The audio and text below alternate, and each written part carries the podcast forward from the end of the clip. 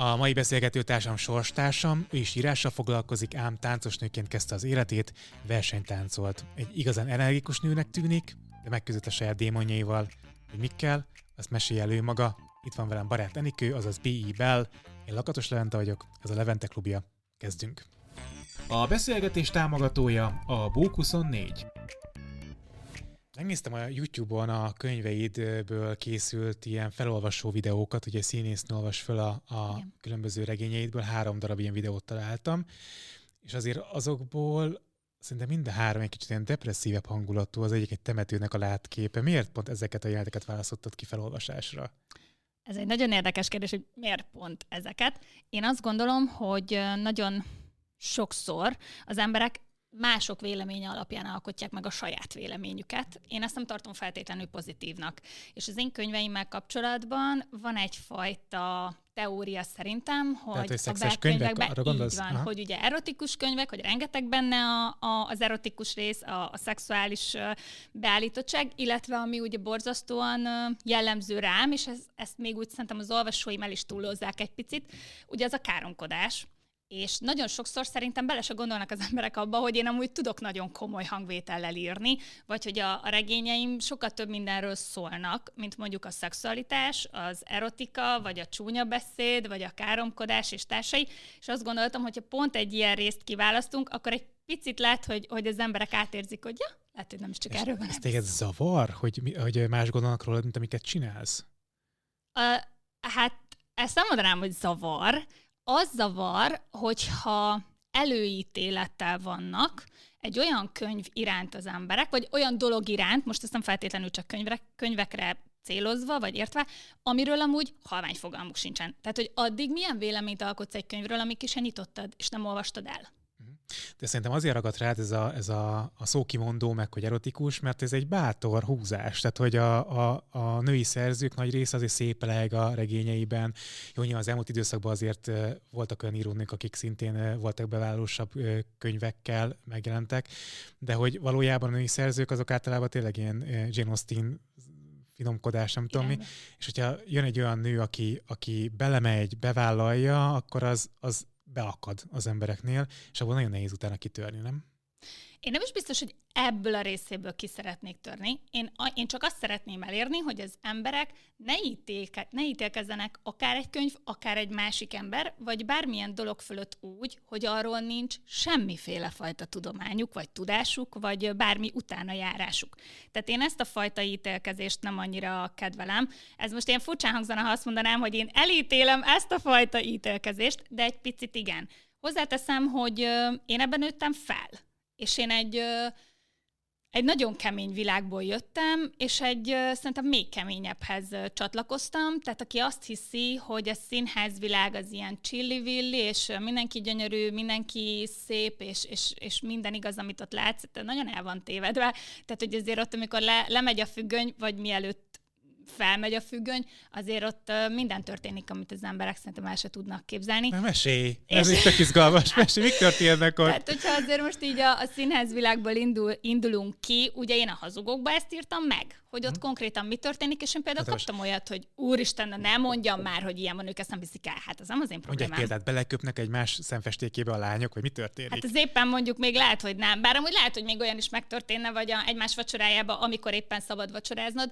De hát figyelj, itt olyan harcok vannak, meg, meg olyan áskálódás, furkálás, ami amúgy szerintem a magyarra amúgy is jellemző, de hogy ebbe a világban meg különösen ez egy ilyen hierarchikus rendszer. Azért Magyarország, meg a lakosság is, ez nagyon zárt közösség, azt gondolom, tehát nem egy Amerikában vagyunk, vagy Oroszországban, vagy bármi.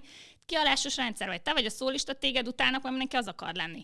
Több pénzt keresem, mert a szólista többet kap, tény, hogy többet is dolgozol, arról nem beszél, hogy a tapsot is te kapod a legnagyobbat, mert mindig a szólista kapja. Tehát, hogy ezt szerintem valahogy az embernek úgy magába rendbe kell tenni, hogy mi a cél, mit tett megérte, és attól függetlenül, ha mondjuk nem ő lett a szólista, ám az a cél, hogy lelögd a színpadról és eltörje a lábát, vagy hát már akinek nem az a cél. Te versenytáncosként indultál, ugye? Tehát hogy az volt az Igen. első lépcsőfok az életedben. Hány éves voltál ekkor?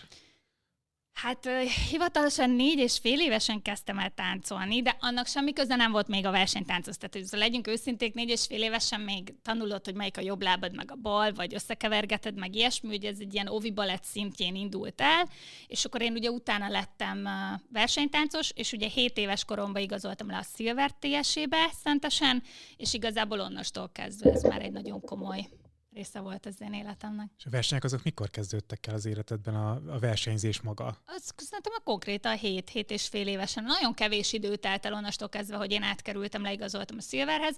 Nagyon kevés idő telt el, hogy én ott elkezdtem versenyezni. Hát a versenyzés az egy nagyon kemény stressz helyzet, nem? Egy gyereknek, gyerek számára, főleg akkor, hogyha, hogyha ki is hajtják belőle a maximumot.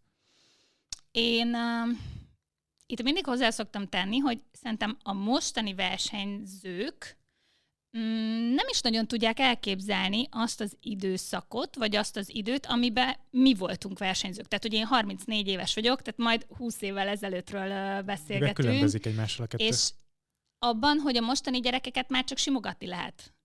Nem véletlenül nem is érnek el olyan eredményeket, mint azok, akik 20-30 évvel ezelőtt táncoltak. Hát Holott a, a tehetség változott meg. Aha. Persze, meg szerintem Magyarországon borzasztóan megváltozott a pedagógus gyerekviszony. És e- emellett nem szabad elmenni szó nélkül. Tehát most például, ami történik ugye az úszóknál, ez ugyanígy megvolt az összes többi sportban is, és nem azt mondom, hogy ez akkor normális vagy elfogadható volt, de ez így zajlott. És most az, hogy 20 évvel később ezt előveszük, attól ez még így zajlott. Mm. És, és ez nálunk sem volt másként. Arról nem beszélve, hogy olyat, hogy mondjuk a, az én édesanyám beüljön az edzésre. Hát soha az életben ilyen nyugtass meg, hogy azért itt a molesztálás nem volt nyugtass meg. Nem, Tehát, ugye, soha, ugye a, a soha, úszóvilágban soha, most azért nem, van nem, ilyen nem, szexuális nem, molesztálás nem, rész is, amiről szó van, nem, hanem, hanem inkább a vasszigor, vagy ez a kemény, kemény szigor, meg esetleg testi fenyítés, gondolom, még az, az fért náluk bele. Azért nem feltétlenül a, a testi fenyítésre kell gondolni, szerintem nálunk inkább a fogyókúra volt, ami, ami engem nagyon megviselt, én nagyon nehezen fogytam mindig. Azt mondtad is, hogy 20 évig fogyókúráztál, de ezt hogy lehet bírni? Hát nem tudom, látod, látod, de én most is azért ráállok a mérlegre, azért úgy, úgy, úgy van egy szint, ami, ami fölé, ha, ha mennénk, akkor, akkor én szerintem abba a pillanatban, oké, okay, kész vége, és nem veszünk egy hétig.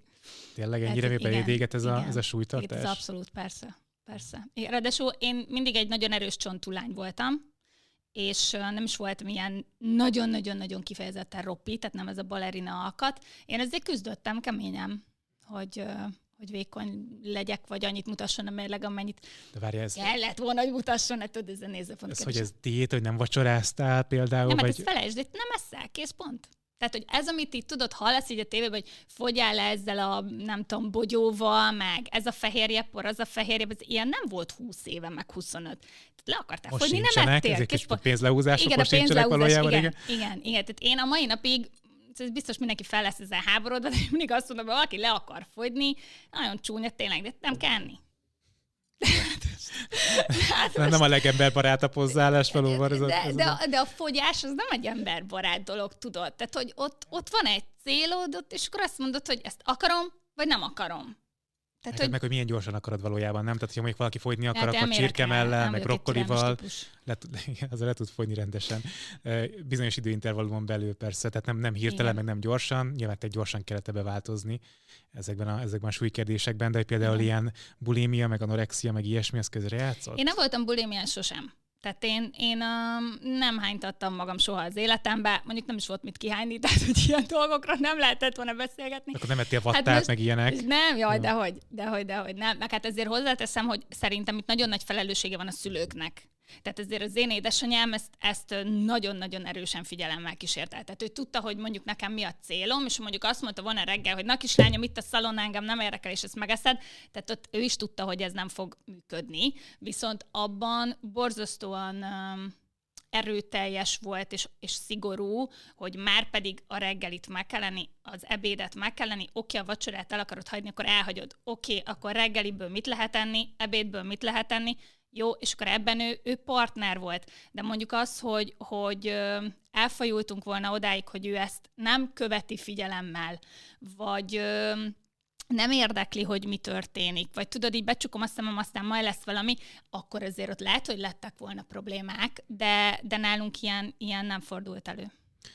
A versenytánc nagy százalékban szól a szexualitásról, vagy be főleg a latin ö, része a, a versenytáncnak. Um, mit gondolsz, hogy ez ennyire fiatal korban normális? Dehogy. Dehogy normális. Én amúgy azt szoktam mondani, hogy most ezzel a fejemmel teljesen másként látok mindent a versenytáncban, mint amikor benne voltam, főleg amikor kislányként. Amúgy érdekes, amit mondasz, hogy, hogy a szexualitás inkább a latinra jellemző, mert azt ne felejtsük el, hogy a standard táncokban konkrétan mákastól, vagy hát ugye attól függ, hogy éppen melyik évben táncoltál, hogy ugye mákas alatt vagy mákas fölött kellett összeérni, konkrétan térdig teljesen együtt vagy a fiúval. Tehát, hogy most itt melyik az, amelyik szexuális beállítottságban erősebb, az egy kérdés számomra azért így utólag, de nem gondolom, hogy ez feltétlenül egészséges lenne. Um, akkor szerintem ezt mi máshogy kezeltük. Mi, mi legalábbis én, egy um, nagyon kislány voltam a szexualitás terén annak idején, de ez azért volt, mert én egy borzasztóan célorientált és egy borzasztóan eredményorientált kislány voltam. És engem az eredményen kívül voltál? semmi nem. Ezt amúgy olyan sokan mondják, hogy ezt mindig azt szoktam mondani, hogy a szó pozitív értelmében Aha. voltam törtető. Ez nagyon fontos, mert szerintem kétfajta törtető ember létezik a Hát Földön. van, aki okoz másnak kárt, és van, aki Igen. nem okoz kárt, viszont Biztos viszont okoztam, tehát azért, azért nem gondolom, hogy, hogy ki lehetne jelenteni, hogy én soha senkinek nem okoztam kárt, mert lehet, hogyha valaki ide ülne, akkor azt mondaná, hogy figyelj, Enikő, ezt te okoztad nekem, én szándékosan, tudatosan soha senkit nem akartam bántani az életembe. Hogy ez sikerült, vagy nem sikerült, az már egy külső, külső megkérdezést is igényel. Így van, az Igen. már egy másik nézőpont lenne. De hogy ez a fajta, nem tudom, szexualitás, amit ennyire fiatalkorban meg kellett élni, vagy legalábbis így át kellett érezni, miről is van szó annál a annál típusú táncnál, meg az, hogy, hogy mondjuk sminkkel, meg, meg akár műszempillával, tehát hogy mindenféle rásegítéssel még nőiesebbé alakítják az embert. Ez mennyire hat a személyiségre későbbiek tekintetében? Szerintem nagyon. Az biztos, hogy nagyon. Én nem gondolom, hogy normális, bár ezt akkor nem így láttam, hogy normális tíz évesen barnítókrém, műszempilla, műköröm, stb. Ugye azért ez fontos, hogy a, például a versenytáncban a gyerek egyes, gyerek kettes korosztályban nem lehet sminkelni. Meg vannak határozva a ruhaszabályok, ami szerintem egy tök jó dolog. A probléma ott kezdődik, hogy fölnevezhetsz juniorba, ahol viszont már lehet. Na most itt vágtad el ezt az egész dolgot, hogy akkor most ki tudom sminkelni a gyerekemet 10 évesen, vagy 8 évesen, vagy sem. A magas sarkú cipőt se felejtsük el. Tehát, hogy, hogy ezért azt sem gondolom, hogy normális, hogy magas sarkú cipőben nem, hogy járni, táncolnod kell megtanulni, és ez aztán, ahogy idősödsz, egyre magasabb sarkú cipőkről beszélgetünk, egyre barnább bornító krémről beszélgetünk, utána már a csillogóst is kend és akkor tudod, hogy elköveted azt a nem feltétlenül hibát, hanem ez egy ilyen normális dolog, például, amit ami nálam is volt a táncban, hogy, hogy mondjuk három versenyig tök jó az a műszempillám, ami van. És utána megszokom, és azt mondom, hogy ez szerintem már kicsi, kellene egy ilyen nagyobb. És akkor még egy ilyen nagyobbat rátolsz. Tehát a plastika akkor, is mi, hogy egy, egy, egy, egyre, van, egyre kisebbnek látod, miközben már rohadt nagy. Így van. És amúgy ez kívülről valami egészen elképesztően sok már, de te belülről ezt nem így érzed. Tehát amikor már tetőtől talpig fekete vagy, konkrétan fekete, az amúgy fehér bőrszínet helyett a barnítótól, és így belenézel, és azt mondta, hogy hogy tudnék még barnább lenni, holott már, ne, tehát hogy egészen elképesztő a, a változás. Tehát ezt szerintem, hogy olyan önképzavart okoz, különösen amikor hazamész, de ez a színházra is igaz. Hazamész, és ezt le kell szedni. Tehát, vagy hát nem árt. hát, nem, nem árt nem rossz, hogyha lemosod igen, magadra a dolgokat. És akkor így lemosod, és így belenézel a tükörbe, és így azt mondod, hogy úristen, ez kicsoda.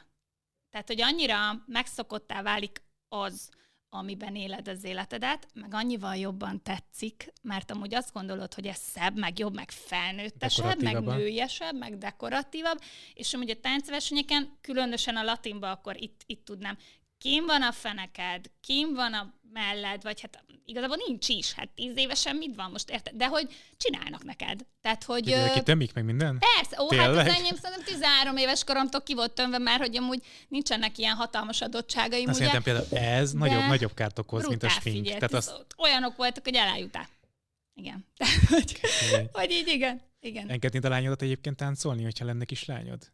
Uh, onnan tudod, hogy nincs. De amúgy... Uh, Van? Ne. tudom, nem beszélsz a magánéletedről, tudom, nem, nem, nem fogadlak. Szóval az az igazság, hogy uh, én mindig azt mondtam, hogy Isten mentsen meg attól, hogy az én gyerekeim táncolni akarjanak, mert akkor én leszek az a szülő, tudod, aki azt mondja, hogy már pedig nem. Hozzáteszem azért nagyon sokat változott a versenytánc ahhoz képest mára, mint amikor én táncoltam. Szerintem ma katasztrofális a helyzet, és én ezt Tényleg? kimerem jelenteni. Arról nem beszélve, hogy egy ilyen belterjesség alakult ki, majd ezért tuti a táncosok így nekem jönnek amúgy azért a beszólásért, de hogy borzasztóan kevés gyerek táncol. Egy az, hogy szerintem nem is divat, bár ezen a, a most futó műsor talán segít egy kicsit, de annak meg a versenytánchoz annyi köze van, mint Makónak Jeruzsálemhez. Tehát, hogy semmi, az egy show műsor, ezt nem szabad elfelejteni. Így van. És um, nagyon jó szerintem arra, hogy népszerűsítse a táncot. Tök jó. De nem szabad elfelejteni, hogy a versenytánc az nem ilyen. Arról nem beszélve, hogy én még nem láttam tangába versenyezni táncost, mert nem lehet. Tilos. Tehát, tehát hogy nem engedik a szabályok. Tehát, hogy azért így szoknya az van a versenytáncosokon a versenyeken, és um, az, hogy a fiúk körébe ez különösen nem divat, az borzasztóan megnehezíti a, a mostani versenytáncos életet, mert onnastól kezdve, hogy rengeteg a lány, és nincs hozzá partner, nem bírod társastáncnak, versenytáncnak hívni. Tehát az egész már az én időmben is egy hatalmas harc volt, hogyha ha tudtál magad mellé párt szerezni, és akkor még nem beszéltünk arról, hogy kijöttök-e egymással, a szülők kijönnek-e egymással, egy az anyagi szintetek, mert azért a versenytánc nem az olcsó, nem az olcsó sportágak közé tartozik.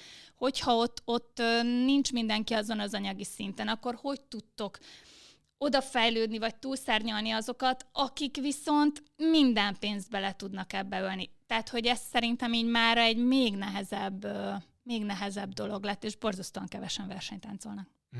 Hát reméljük, hogy a műsor valamennyire segít rajta, meg hogy a fiúk is jobban mernek majd jelentkezni ilyenfajta tudom, képzésre. Nyilván van egy ilyen toxikus maszkulinitás, elvárják a fiúktól minden férfiasabbak legyenek, és ez azért egy Igen. olyan műfaj, ami, ami egy kicsit azért lányos, vagy legalábbis azt mondják, hogy kicsit ilyen e, melegetne vala a gyerekekből, de nyilván nincs így. De azt akarom, hogy amúgy ez nem így van. Tehát, hogy akkor is lehet meleg a gyereket, hogyha soha az életében parkettát nem látott. Igen, csak csomó Tehát... féltik a gyerekeket ettől a, ettől a világtól, meg magától a művészvilágtól valamennyire. Szerintem Inkább attól féltsék, mint attól, hogy meleg lesz a gyerek. Tehát, hogy inkább a, a művészvilágtól féltsék, az, az, egy, az egy más, más, más helyzet szerintem, igen. igen. De mikor uh, fejezted be a versenytáncot, és uh, nyer, nyergeltél át a, a színház világára? 21 évesen fejeztem be a versenyzést. Akkor öreg voltál egyébként ehhez? Nem voltam hozzá öreg. Nem tudom, hogy hány éves kora plafon a versenytáncnál? Hát szerintem ezt mindenki máshogy nézi. Én azért azt gondolom, hogy az aktív amatőr versenyzést 30-35 között azért lehet, hogy nem ártana befejezni. De hát ezt mindenki maga válogatja, tudod, hogy, hogy erről ki mit gondol. Kellett volna jó néhány évet benne. Persze, lett volna még. Én nagyon kiégtem ebből. Azért azt nem szabad elfelejteni, hogy aki 14 évesen kezdi a táncot, az azért nem fárad el úgy 21 éves korára, mint aki 4 és fél évesen kezdi. Tehát, hogy itt azért van egy nagy különbség, illetve azért nekem volt egy nagyon nagy törés az életembe, és én ezt nem bírtam kiheverni. Az ilyen 15-16 éves koromban volt. Milyen törés? Mm, nekem az, az akkori edzőm igazából a mai napig tisztázatlan körülmények között valahogy eltűnt mellőlem a párom, és nekem az egy nagyon nagy ö, csalódás volt alapvetően. Mm, mind az edzőmben csalódtam, mint a tánctanáraimban el, csalódtam. más lányhoz táncolni? Így van. Tehát más párt talált a párodnak? Így van, így van, így van, így van. Így van. És ez miért volt szerinted? Több pénzt kapott onnan, vagy mi, mi volt az oka? Mm, Hát itt olyan um, családi kötődések voltak, Értem. amik uh, ezt előidézték. Oké. Okay. Tehát 15 évesen volt egy törés, amit nem tudtál, Igen. vagy nagyon nehezen tudtál kiheverni. Igen. Uh, és akkor te már elkezdtél kacsingatni a művészi tánc felé? Művészi irány felé? Akkor még nem, hanem inkább a tanítás felé. Tehát, hogy én magát a táncot nagyon szerettem. 15 évesen? Igen, figyelj, én igazából 5-6 éves koromtól kezdve én tánctanárnak készültem. Tehát, hogy ez nem volt kérdés Aha. számomra. Egyedül ott lett kérdés, amikor volt ez a törés, és akkor úgy elgondolkoztam azon, hogy, hogy egyáltalán a táncba is csalódtam-e. De ott 15 évesen ezt nagyon nehéz volt megállapítani. És um, akkor már azért úgy elkezdtem gondolkodni más irányba, és például a gimnáziumi tanulmányaim azért már mentek más irányba, pont emiatt.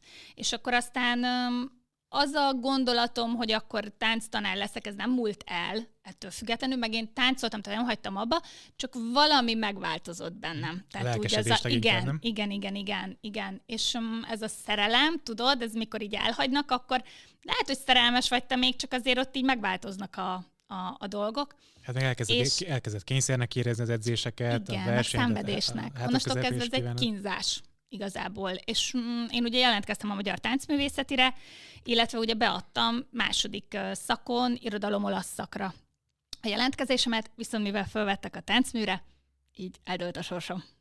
És akkor így kezdtem el tanítani.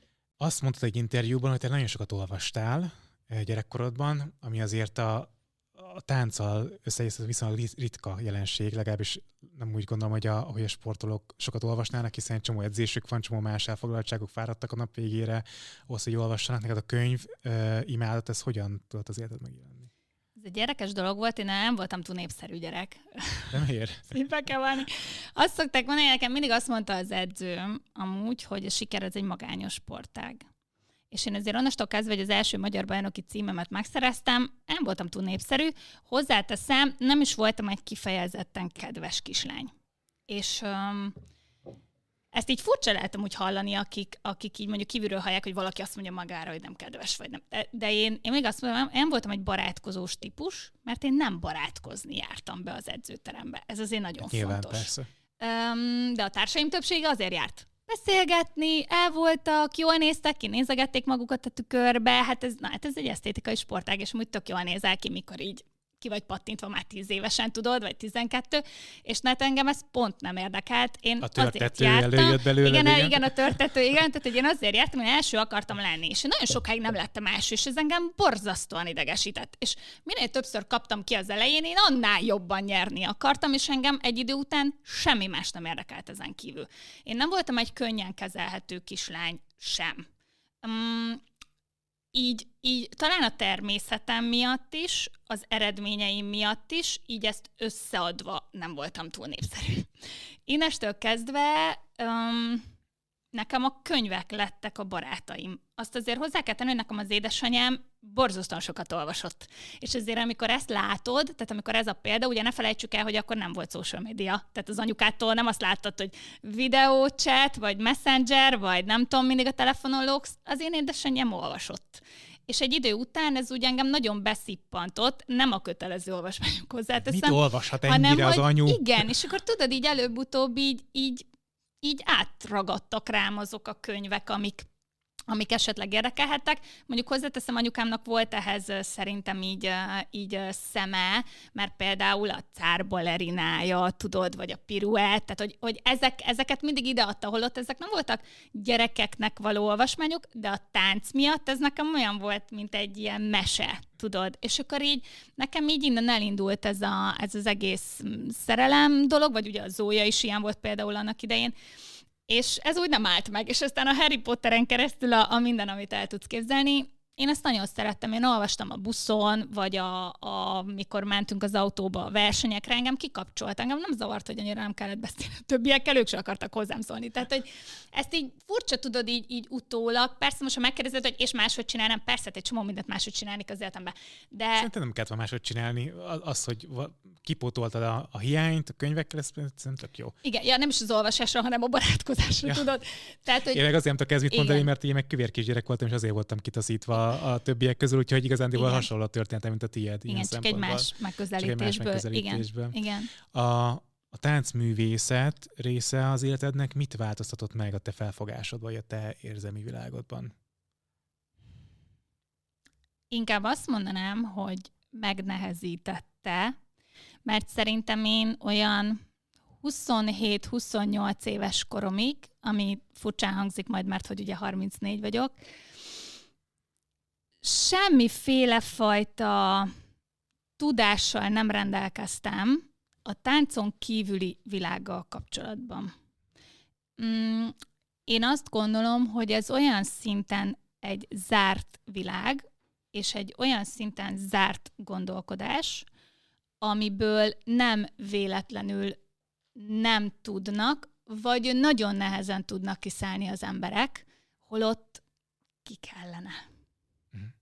De ez olyan zárt világ, mint például a színművészeti zárt világa, hogy ti össze vagytok zárva 0-24-ben, tehát hogy tulajdonképpen nincsen más az életedben, csak a gyakorlás, próba, az órák, vagy azért ennél kicsit lazább a világ? A mi időnkben ez egyáltalán nem volt lazább.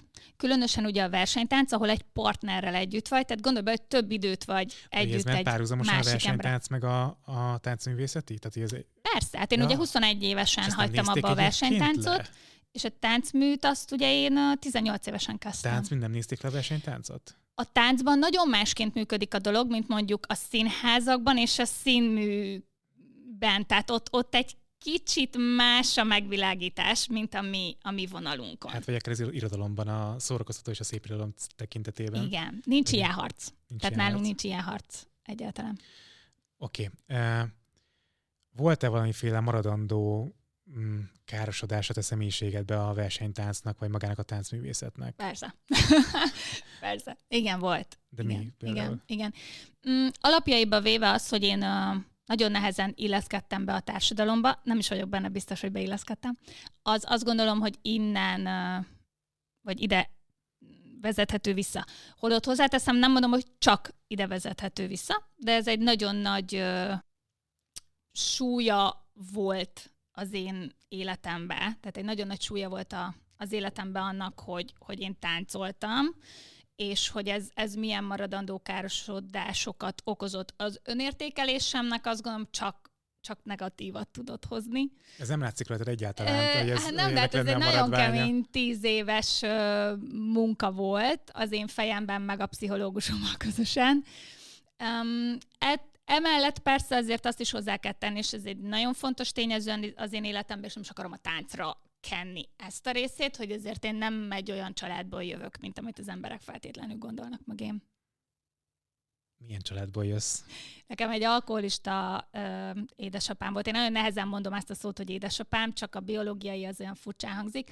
De um, ugye nekem elváltak a, a szüleim, hál' Istennek, és um, ettől függetlenül azért ezek um, szerintem nagyon sok um, maradandó sebet okoznak egy-egy gyereknek, legalábbis a, az én életemben okoztak, igen. Mondtad, egy pszichológusod, de közösen építettétek vissza a te önértékelésedet. Igen. Miért volt szükség pszichológusra? Nekem azért voltak nagyon komoly problémáim, különösen azután, hogy abba hagytam a táncot, és elkezdtem táncot tanítani. Tehát elkezdtem dolgozni, mint táncpedagógus, egy az, hogy borzasztóan fiatal voltam. Azt gondolom, hogy nem voltak feldolgozva sem az apukámmal történt ö, dolgaim, vagy problémáim a gyerekkoromból, sem a versenytánc alatt ö, velem történt dolgok, és akkor kezdjél el ugye gyerekeket tanítani. Tehát, hogy itt azért halmozottan voltak problémák, amik azt gondolom, hogy kicsit le is csapódtak a, a gyerekeken, illetve rajtam.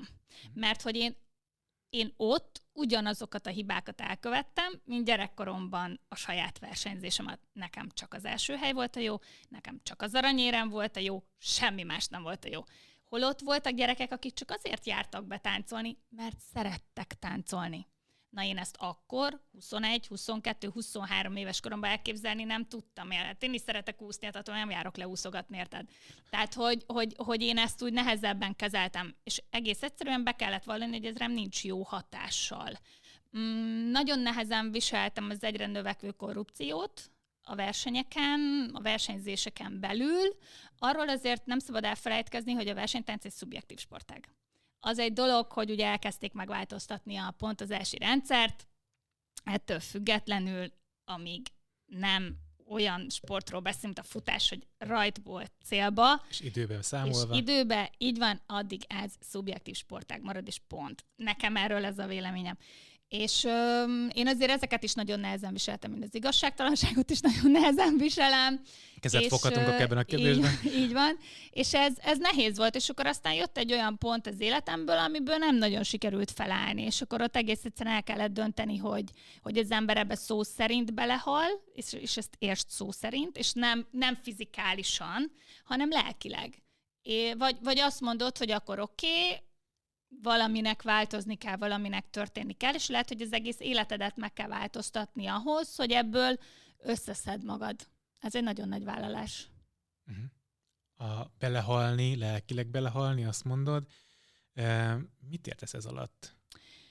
Hát én azokban az időkben fogalmazunk úgy, hogy többször nem akartam felkelni, mint fel akartam reggelente. Én, ez egy nagyon érdekes időszaka volt az életemnek, mm, egy nagyon fájó időszaka, és nem is beszek róla azért túl könnyen. Én azt szoktam megfogalmazni így utólag, hogy én majdnem minden este azért fohászkodtam Istenhez, akiben nem is hiszek, hogy csak add hogy ne ébredjek fel Mm. Szóval, hogy ez egy nehéz, és azért is vállaltam, hogy ugye beszélek erről, mert azt gondolom, hogy nagyon sokan, nagyon sokan fekszenek így le este aludni. Ez a depresszió nevű betegség. Így van. Téged ezzel diagnosztizált az orvos. Így van. Tehát, hogy nem arról van szó, hogy neked rossz kedved volt, és azt mondod, hogy depressziós vagyok, hanem ez egy, ez egy mentális betegség. Így van. Így van. Mesélsz erről egy kicsit bővebben, hogy hogyan is jelenik meg, és hogy ezt egyáltalán ki lehet-e gyógyítani az emberből, vagy pedig ez egy örök életre veled maradó pak, ami újra és újra előjön? Hát ugye az, hogy ez örök életre velem marad-e, most ugye 34 vagyok, ezt még nem tudnám megmondani. Meglepődnék, ha nem maradna, bár örülnék, ha nem, nem így lenne. Mm, nagyon nehéz, úgy mondanám, hogy tíz év van azért így mögöttem.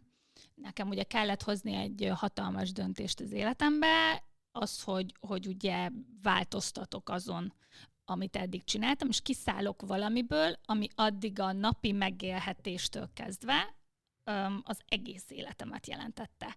Tehát, hogy itt azért nem csak arról volt szó, hogy jöhetek abba hagyom a táncot, vagy abba hagyom a tanítást, hanem ott konkrétan arról beszélünk, hogy nincs fizetés onnastól kezdve. Tehát, Erre hogy volt itt az egész nagyon... felépítve. Így konkrétan. van, tehát én az egész életem erre volt felépítve, és azért ebből nem úgy szállsz ki, hogy oké, okay, mentem, mert azért holnap kenyeret kell venni, stb. stb. És én, én egy fél évet készítettem elő azt, hogy egyáltalán ki tudjak szállni az egyik munkámból, és mondjuk bele tudjak szállni a, a következőbe, vagy a, a másikba, ami még amúgy mindig a tánchoz kapcsolódott, de már egy teljesen más történet volt. Nekem a pszichológus nagyon sokat segített abban, hogy hogy ezeket úgymond ilyen lépcsőzetesen tudjam megvalósítani, és ne az legyen, hogy akkor most itt kész vége mindennek, eddig volt fekete, és akkor most fehér, hanem ezt azért úgy fel kellett építeni, ezt át kellett építeni, és meg kellett tanulnom életemben először, hogy mi az, hogy türelem.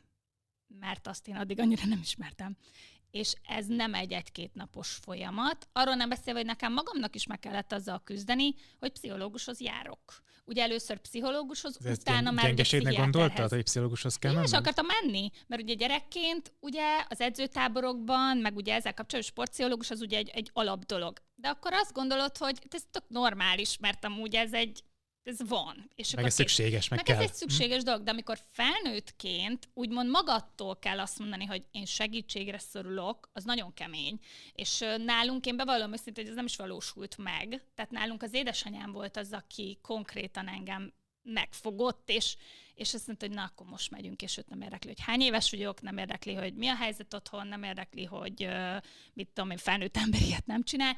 Tehát ő, ő, ő ebben nagyon, nagyon komoly volt, és, és aztán én igazából így kerültem be a pszichológushoz, és a mai napig emlékszem, amikor beültem, és megkérdeztem, hogy miben segíthetek, és akkor mondtam, hogy nekem?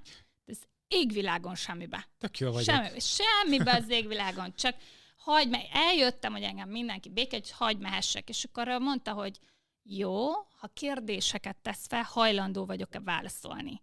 És még akkor is emlékszem, hogy úgy válaszoltam, hogy igen, mert nem vagyok bunkó. De és onnastól kezdve viszont mindenki, és ott ültem három órát. Ott ültem három órát, és utána viszont már mentem magamtól éveken keresztül. Mm, sajnos utána nem volt elég a pszichológusi segítség, és akkor ugye tovább lettem irányítva a pszichiáterhez. A gondok amúgy ott kezdődtek. A, a gondok ott miatt? kezdődtek. A gondok azzal indultak, hogy még a pszichológus meghallgatott, érdekelte a problémád, a pszichiátert nem. Ő azt mondta, hogy gyere, igaz, hogy ki volt elírva terápiára, de arra neki nem volt ideje. És akkor a, a leggyorsabban úgy intézed el a pacienst, hogy felírom neki az antidepresszánsokból az éppen szimpatikusat, vagy amit éppen a legjobban ugye el kell adni, és akkor szedjed, és akkor majd jössz egy hónap múlva, mert ugye az megkötelező a kontroll.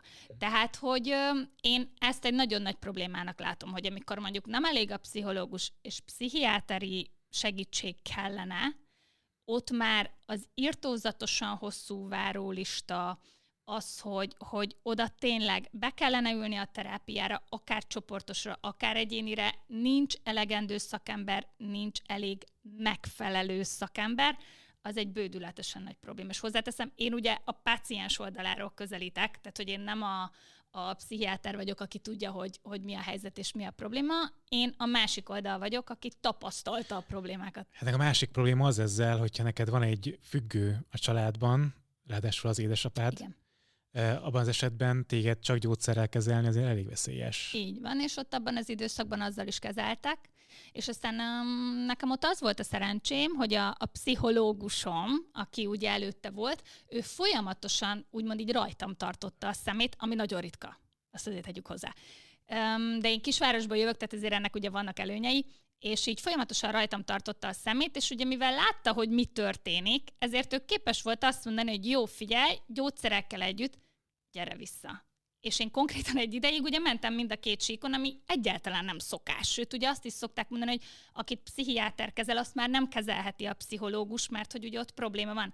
De mivel itt csak gyógyszerek voltak, nem volt kezelés, tehát valakinek muszáj volt, ne? így van, egy picit ezt bepótolni, viszont a gyógyszerek azok folyamatosan mentek, mivel nem lettem jobban egyre többféle gyógyszert kaptam, egyre nagyobb mennyiségben kaptam, és így mondjuk utólag visszanézve, vagy így visszagondolva a mennyiségre, azt szerintem az is csoda, hogy még most itt ülök és beszélgetünk egymással.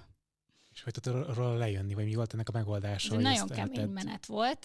Nekünk a családunkban volt olyan, aki mm, ugye volt függőbeteg, nem az édesapám, hanem más is, más, más is igen, és, és ő ugye végigment a, a hivatalos leszokás útján, és akkor mm, igazából egyszer csak így azt mondtuk, hogy jó, akkor erről le kell jönni.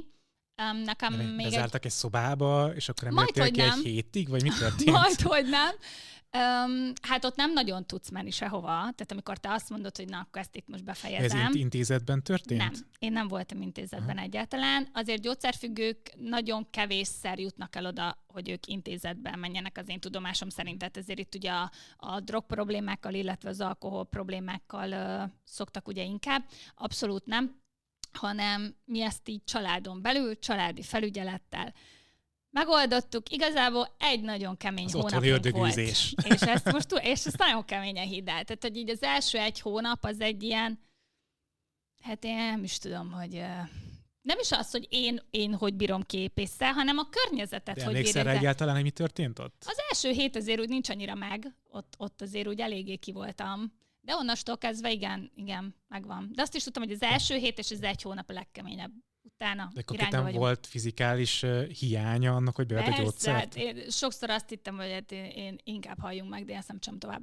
Tehát katasztrófa. De hát figyelj, én olyan, én olyan szinten szedtem már addigra, ugye a pszichiáter által felírva, hogy hármasával az ataraxot, kettesével a mizapint, és még ráküldte a skippát, mikor nem voltam jól. De azt nem kérdeztem meg, hogy amúgy mi a baj, vagy ülj már, beszélgessünk már. Semmi, érted? Semmi. És akkor még a ugye azokról a fájdalomcsillapítókról, amiket még mondjuk a tánc miatt tudod, így beszedsz, ma amúgy fáj a bokád, fáj a kezed, még nem is beszéltünk. Tehát, hogy, hogy vagy ha egy kicsit rosszabbul vagy, akkor ezért még ráküldték két flektorport, meg, tehát, hogy ezek a C-vitaminok, tudod, akkor már.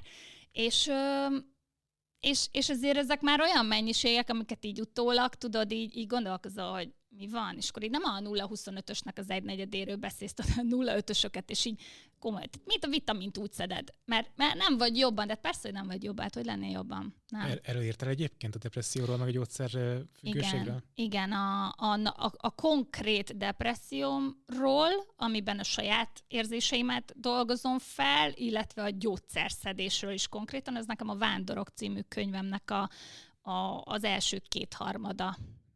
Mert gondolom a megtörtek, ahol a, a női főszereplő egy, egy mondjuk úgy, hogy agresszív tánctanárnő, egyszerűen megfogalmazva, Igen. azt gondolom akkor egy saját történet, Persze. mesélés val- valamilyen Igen. szinten.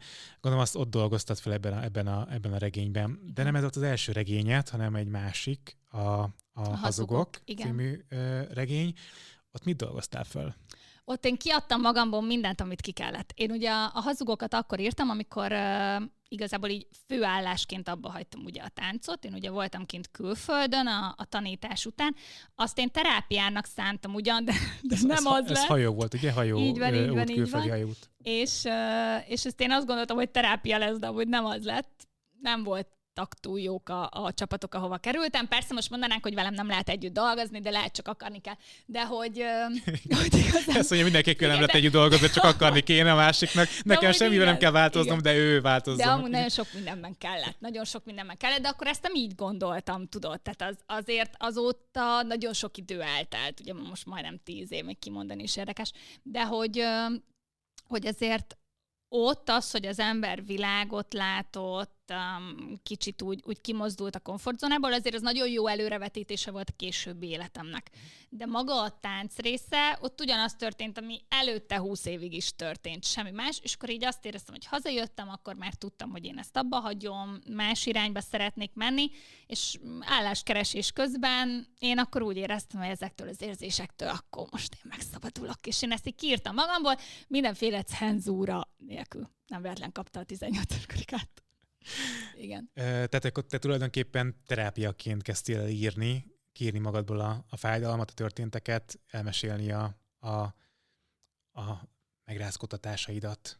Akkor nem volt tudatos. Tehát, hogy én nem gondoltam, hogy ez ennyire terápia lesz, vagy ennyire jól sikerül, vagy, vagy hogy így bármi, de Akkor így akartál tálalni, vagy, vagy mi, volt a, mi volt a cél? Figyelj, én amúgy a hazugokat magamnak kezdtem el írni, csak aztán úgy éreztem a végén, hogy tök menő lett, és akkor hát így nem a fióknak írtam, tudod. És akkor kezdtem el mm, ezen a, ezen a részén gondolkozni, holott én mindig nagyon szerettem írni, nagyon szerettem olvasni, ugye azért az irodalomban már ugye gondolkoztam a, a felvételinél is az egyetemen, tehát hogy ez nem volt ez annyira távoli, de hát őszintén Levi, most jöttél egy táncos világból, mint táncművész, táncpedagógus végzettséggel, egész életedben táncoltál, most ha meg is írtál egy könyvet, hogy adod el?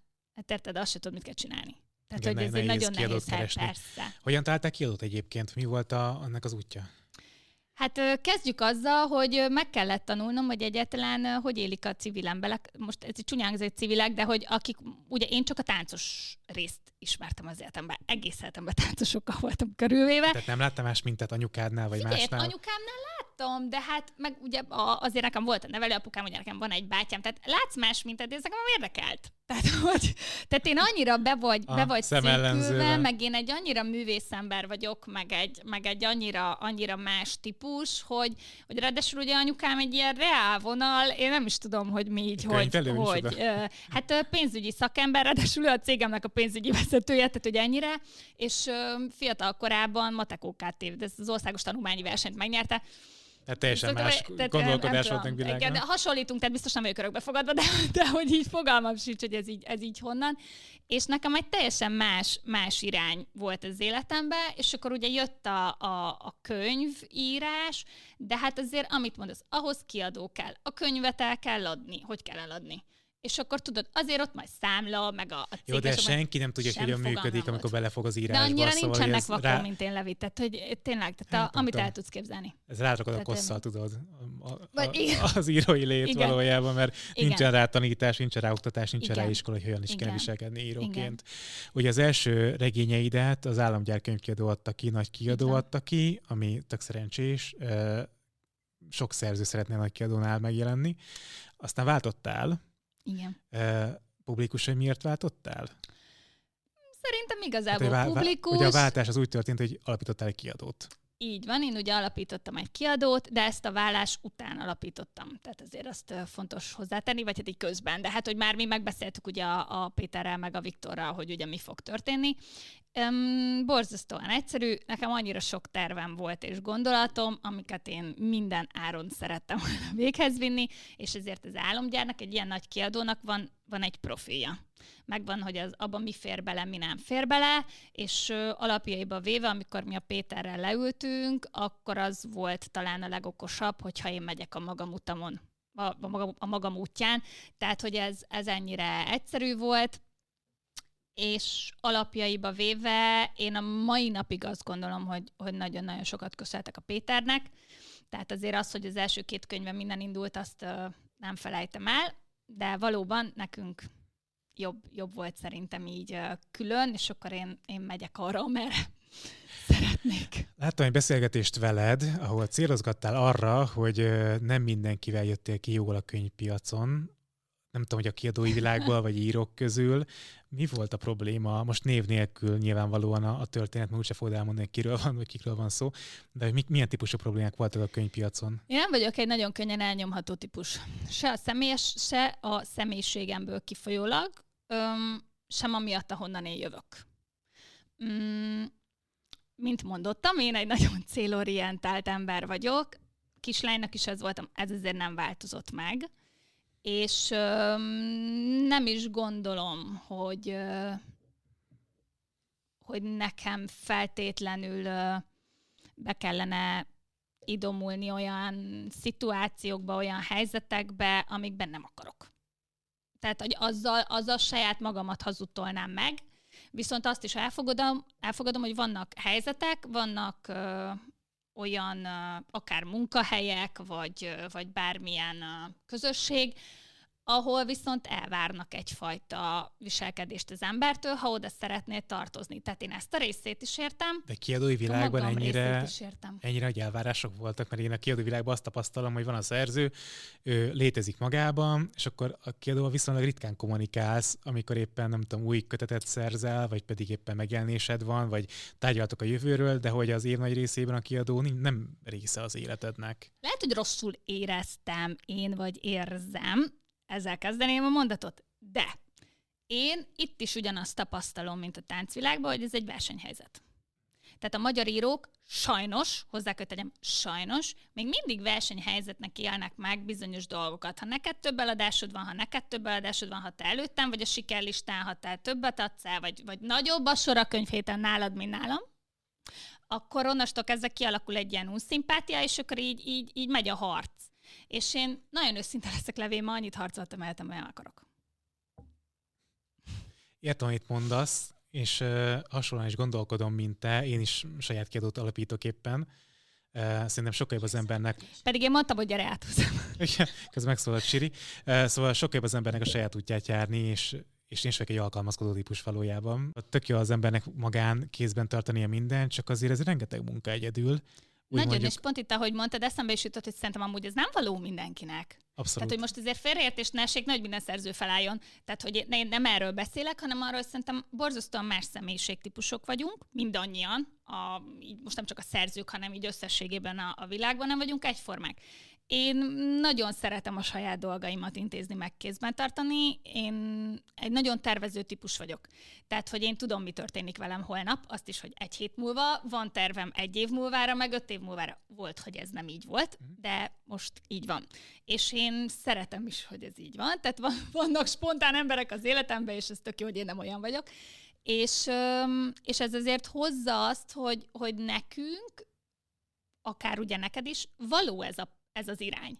De nagyon sok mindenkinek például nem való, és, és az, az működik jól, hogyha ha irányítják, vagy ha ne is az irányítás, ez segítik. Hát az működik valahogy, nem mondom, hogy jól, hanem mm, működik valahogy. valahogy. Igen. Igen. Igen. Vagy például most legyünk őszinték, szerintem nagyon sokan nem engedhetik meg maguknak, hogy hogy mondjuk saját maguk adják ki a könyveiket, bár ugye egyre kevesebb lehetőség van azért Magyarországon arra, hogy ne szerzői magánkiadásban induljál el, még akár nagy kiadóknál is. Abszolút, csak mondjuk külföldön az a trend, hogy elkezd valaki szerzi magánkiadásban kiadni egy könyveket, utána oda kerül egy nagy kiadóhoz, és most megy olyan magyar trend, amikor valaki nagy kiadóból megy magánkiadásba vissza. Tehát, hogy kicsit máshogy működik, mint a, a külföldi trendek. Igen.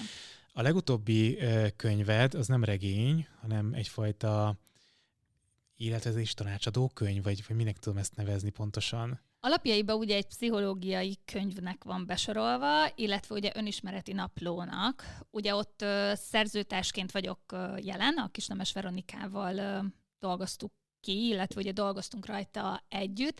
Ennek azért ugye nagyon sok köze van ahhoz, amivel én megküzdöttem az életem Pont ezzel során. akartam összekötni, hogy a pszichológia az akkor beléd ivódott Ja, az, az elmúlt belém. időszak alapján. Nagyon keményen, igen, igen, ö, abszolút belém. Meg hát tudod azt, hogy, hogy például én a, a tíz évvel ezelőtti önmagammal köszönő viszonyban nem vagyok. Tehát, hogy azért én a, a pszichológiának, a pszichológusomnak, a pszichiáteremet, azt hagyjuk. Köszönhetően ezzel borzasztóan sokat változtam az életemben.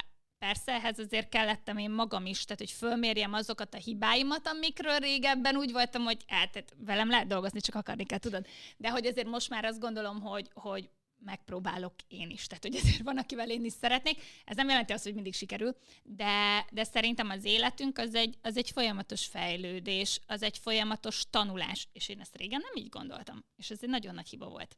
És mostanra abszolút így gondolom, és ebbe az irányba is próbálok haladni, és látom a, a, a mai, akár az én korosztályomat, akár a kicsit idősebbeket, akik még mindig a színházba szenvednek, mert halvány elképzelésük sincs, hogy hogy szálljanak ki belőle, vagy a, a táncba szenvednek ugyanígy, mert nem tudják, hogy mi legyen, és látom a, a saját korosztályomat is ugyanígy vergődni, és a fiatalabbakról meg ne is beszéljünk, tehát hogy szerintem azt se tudják, hogy merre van az előre, és merre van a hátra.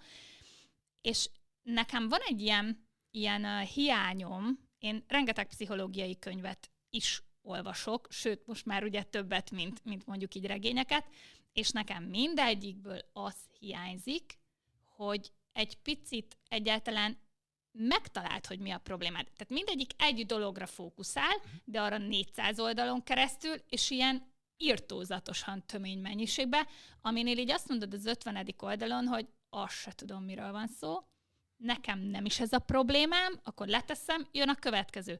Abba se találod meg magad, jön a következő, abba se, és így tovább, és így tovább. És én szerettem volna egy olyan könyvet, amiben nagyon sok minden benne van, rövidebben, és akkor azt mondod, hogy ez az enyém. Ez a problémám. És akkor azt nézzük tovább. Mi könyvajánlókat írtunk egy-egy problémához, egy-egy fejezethez. Hogyha te abban felismerted magad, akkor tudd, hogy ne kerülj abba a hibába, mint én, hogy levettem 200-at, és egyikbe se találtam meg a megoldást. És akkor onnan tudsz tovább menni. De ez egy metódus is valójában a szavak a könyvnek a címe, és itt ugye olyan, olyan szavakkal dolgoztok, amiket lehet, hogy elhanyagolunk a mai világban, mert inkább kommunikálunk ö, chaten emojival, vagy pedig rövidítésekkel, vagy ilyesmivel, és hogy nem mondunk ki akár egy köszönömet se, vagy Se. egy szeretleket se, vagy Igen. például elcsépeltem mondjuk ki, és ugye ti erre fókuszáltok rá a, a klasszikus szavakra. Így van. Ugye? Így van, abszolút. Mi minden fejezetet ugye egy ilyen szóra építettünk alapvetően fel, ami szerintünk vagy hiányciklet ma, vagy egész egyszerűen valami miatt tabu, vagy amit te is mondtad, nagyon elcsépelt. Tehát, hogy most már így, így úgy dobáljuk, mint hogyha semmi jelentősége nem lenne. Tehát ezért mi próbáltuk egy kicsit úgy, úgy megalkotni ezt a könyvet, hogy akár egy ilyen 15-16 éves kortól, akár 56-ig működjön. Ez azért mondjuk nem volt annyira egyszerű, de, de én azt gondolom, hogy egész jól sikerült. Oké. Okay. Tehát van egy szókimondó, bevállalós stílusod, van egy kicsit líraibb, elgondolkodóbb, depresszívebb stílusod, van egy tanácsadó stílusod, vagy egy ilyen rávezető stílusod, inkább azt mondom. Azt én meghagytam a Verának. Ja, értem. Amúgy, tehát a, a, olyan szempontból a, a Vera dolgozta azért ki a pszichológiai részét, csak én voltam, aki, meg, aki azt mondta, hogy mint páciens, létszi, erről, erről, erről, erről szeretnék beszélni. Aha, tehát, Tehát, tehát, hogy- tehát akkor közreműködő voltál valójában a könyvben. Igen, meg hát én gépeltem be. Mi a, a következő ö, projekt, mi a te utad valójában, mit gondolsz? A szókimondóbb vagy a líraibb? Szerintem marad mind a kettő. Mind a kettőben nagyon jól érzem magam, illetve ugye egyre jobban vegyítve vannak ugye a, a könyveim. Ettől függetlenül nem gondolom, hogy nekem pszichológiai könyveket kellene írni, vagy, vagy mindig ebben maradni. Nekem ez egy álmom volt, én ezt szerettem volna, és egy picit olyan volt, mintha magamnak csináltam volna, csak aztán ez is úgymond így, így, ö, így, Kinőtte magát? így kinőtte magát, igen. Például, hogy a következő regény egy társkeresős regény lesz. Ö, Nem, igen, szeret, azt nagyon bírom. nem szeretsz beszélni a saját magánéletedről, ö, de mindent valamennyire merítesz a saját életedből, ebben is van saját merítés? Persze. Igen, igen, igen, igen, nagyon sok, nagyon sok. Évekkel ezelőtti időszakot írok le, de, de nagyon sok amúgy ezt a könyvet nagyon bírom, és amúgy abban is borzasztóan erősen jelen van ez a, ez a két, két véglet a, az én stílusomban, vagy az életemben. Tehát ez a, ez a nagyon szókimondó, szabad de szájú, meg ilyen, a depresszív. Ilyen, ilyen elbaszott randis történetek? Vagy, vagy... Nem, Aha. mert mindenki azt ír. Mindenki, mindenki ilyet ír. Tehát nem ilyen vicces, meg, a, vicces meg nem, nem húztam le a Tinderről a 86. bört, tehát hogy nem. Öm, nagyon-nagyon sokat lehet rajta szerintem nevetni. Aki el tud attól vonatkoztatni, hogy csúnya szavak vannak benne, és akkor egy, egy kicsit ettől arrébb tudunk menni, és így uh, tud egy jót kikapcsolódni, és azt mondani, hogy na, végre akkor most erezd el a hajam. És akkor ott a másik részről meg, meg hogy ezért ez egy nagyon tanúságos történet lesz azért a végére, mert szerintem majdnem mindannyian találkozunk ezzel a problémával, életünk egy szakaszán biztos. Na, egy búcsú kérdés, hogyha valaki most talál rád, még a beszélgetés alapján, és azt kell mondani, hogy ő kérdezi, hogy mi legyen az első könyv, amit tőled olvas, akkor te melyikre böknél rá, hogy melyikkel kezdje a bellezést? Nagyon jó kérdést tettél fel, hogyha valaki egy kicsit komolyabb típusú ember, és egy kicsit komolyabb stílusban olvas, vagy mondjuk szép irodalmat olvas, akkor kezdje az árvákkal de ha, ha valaki szereti a nagyon szabad szájút, a nagyon erezd el a hajamat, ami, amire tényleg azt mondjuk, hogy mindent bele, akkor kezdje majd a társkeresőkkel. Ja, akkor még egy plusz kérdés, bocsánat, mert uh, tudod, hogy ez nekem fontos téma. Jött. Miért álnévvel írsz? Árult már ja, el. Igen, Miért PIL, Bella neved? Ez, ez Miért nem a saját neveden uh, publikálsz? De amúgy figyelj, végülis benne van a saját nevem, ugye a BI, ugye a BE, az ugye a monogramom, ugye a barátenikő, a Bell, amúgy pedig a szépség és a szörnyetek volt a kedvenc Disney mesém gyerekkoromban, mindig olvas, szerintem tök jó, hogy így össze lett téve, de amúgy, hogy ennek mi az oka? És név nélkül mondom, rettentően zavar engem, főleg amikor egy kiadón belül, és most szándékosan fogom azt mondani, hogy Tóth Jóska, Tóth Pista, Tóth Béla, Tóth Zoltán. Hát ezzel nevettek, hát most mit tudsz ezzel csinálni? Engem, engem ez zavar. Azt se tudom már ki melyiket írta sokszor. Ráadásul egymás mellé vannak téve a polcra. valamit. Nem is, nem is könyvpiacon tevékenykedik a Lakatos már. Tudod, hogy hányszor követek vele össze?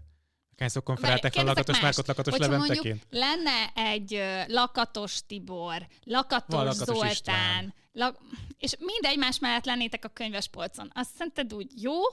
Vagy nem is azt mondom, hogy jó, hanem hát, hát ez, nem, hogy ez, ez így ilyen. kell feltétlen. Ez ilyen. Nem tudom, én ezt akkor így éreztem. Ugye volt ugyanolyan vezeték nevű ö, hölgy, ugye, aki, aki írt ugyanannál a kiadónál, ráadásul van ugyanilyen vezeték nevű máshol, és én tényleg azt éreztem, hogy nem kell ezt annyira erőltetni. Amúgy az érdekes, amit ugye tudunk, hogy, hogy ha tudják a magyarok, hogy magyar szerző írta, akkor nem olvassa. Szerintem ez most már nincsen ez, egyébként. Ez szerintem sincsen, és bennem ez az egy nem, ez az egy nem érdekelt. Tehát, hogy, hogy, hogy attól majd többet adok el, mert esetleg azt hiszik, hogy külföldi vagyok, ez, meg nem is volt akkor a tapasztalatom nekem akkor, hogy én Egyedi ezt tudjam. akartál lenni ez a, ez a lényeg a dolognak? Mm, inkább, de azért az, meg az, akartam tartani Azt gondolnám, hogy az első, az első regényét közül az egyik ugye egy erotikusabb hangvételű uh-huh. regény, a Megtörtek. Azt mondja, ezt akarod palástolni, hogy akkor ne azonosítsanak be veled. Hát közben szerepelgetsz, meg mutatod magad, tehát igazán. Hát, simán vállalom, persze. Megmondom, tehát, hogy azért azt hozzá kell tenni, hogy a, a zárt csoportomba például engem encóznak. Tehát, hogy, hogy abszolút nem, nem belleznek, de mindenre hallgatok. Enikő, Ráncóra, Berre, mindenre. Tehát, hogy nagyon, nagyon változó. Tehát, hogy én mindig vállaltam a, azt, hogy, hogy én magyar szerző vagyok, az, hogy most valaki nem tudja, az nem az hibám, de hogy tényleg ott a monogramom, tehát, hogy nem egy, nem tudom, teljesen eltérő és légből. Igen, tehát, hogy ezért próbáltam tudatosan választani, hogy ezért azért én magam megmaradjak a, az írói elnevembe. Köszönöm, Enzo. Én köszönöm, Levi. Remélem jól érezted magad, és hát kívánok nagyon sok-sok sikeres könyvet, meg első helyet, mert az motivált téged igazán, tudom, a beszélgetés alapján. köszönöm szépen. Köszönöm. Ha tetszett ez a beszélgetés, akkor iratkozz fel a csatornára, nyomd rá a csengőgombra, hogy ez küldjön értesítést, hogyha új videó érkezik. Nézd a korábbi beszélgetéseket, lájkold őket, szóljál hozzájuk, illetve, hát, ami a legfontosabb, iratkozz fel a különböző social média platformjaimra. Hello! Ez a műsor a Béton közösség tagja.